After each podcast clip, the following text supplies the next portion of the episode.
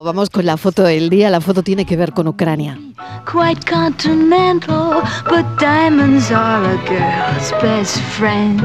Hola, buenas tardes. ¿Qué tal? Pues bueno, la foto que me gustaría a mí comentar es una foto que ha sido realizada por el fotógrafo Alberto Rojas del Mundo y en la que se ve una fotografía de unos mineros en una de las mayores explotaciones que quedan de carbón en Kiev.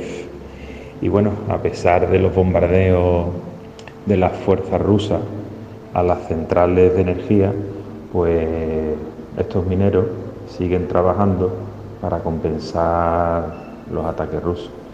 Y bueno, la foto la verdad que me ha llamado mucho la atención porque es una foto que está realizada totalmente a oscura, solamente con la luz que llevan las linternas que llevan los propios mineros.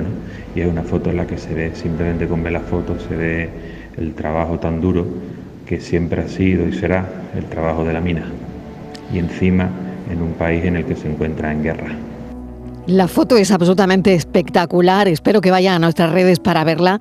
Los mineros en mitad de esta guerra de Ucrania, la otra gran resistencia del país. ¿De quién es la foto, Francis? Hola Mariló, pues la, foto la comenta para la tarde Andrés Carrasco, fotógrafo algecireño corresponsal de la agencia EFE en el campo de Gibraltar. También imparte talleres con la Fundación Márgenes y Vínculos.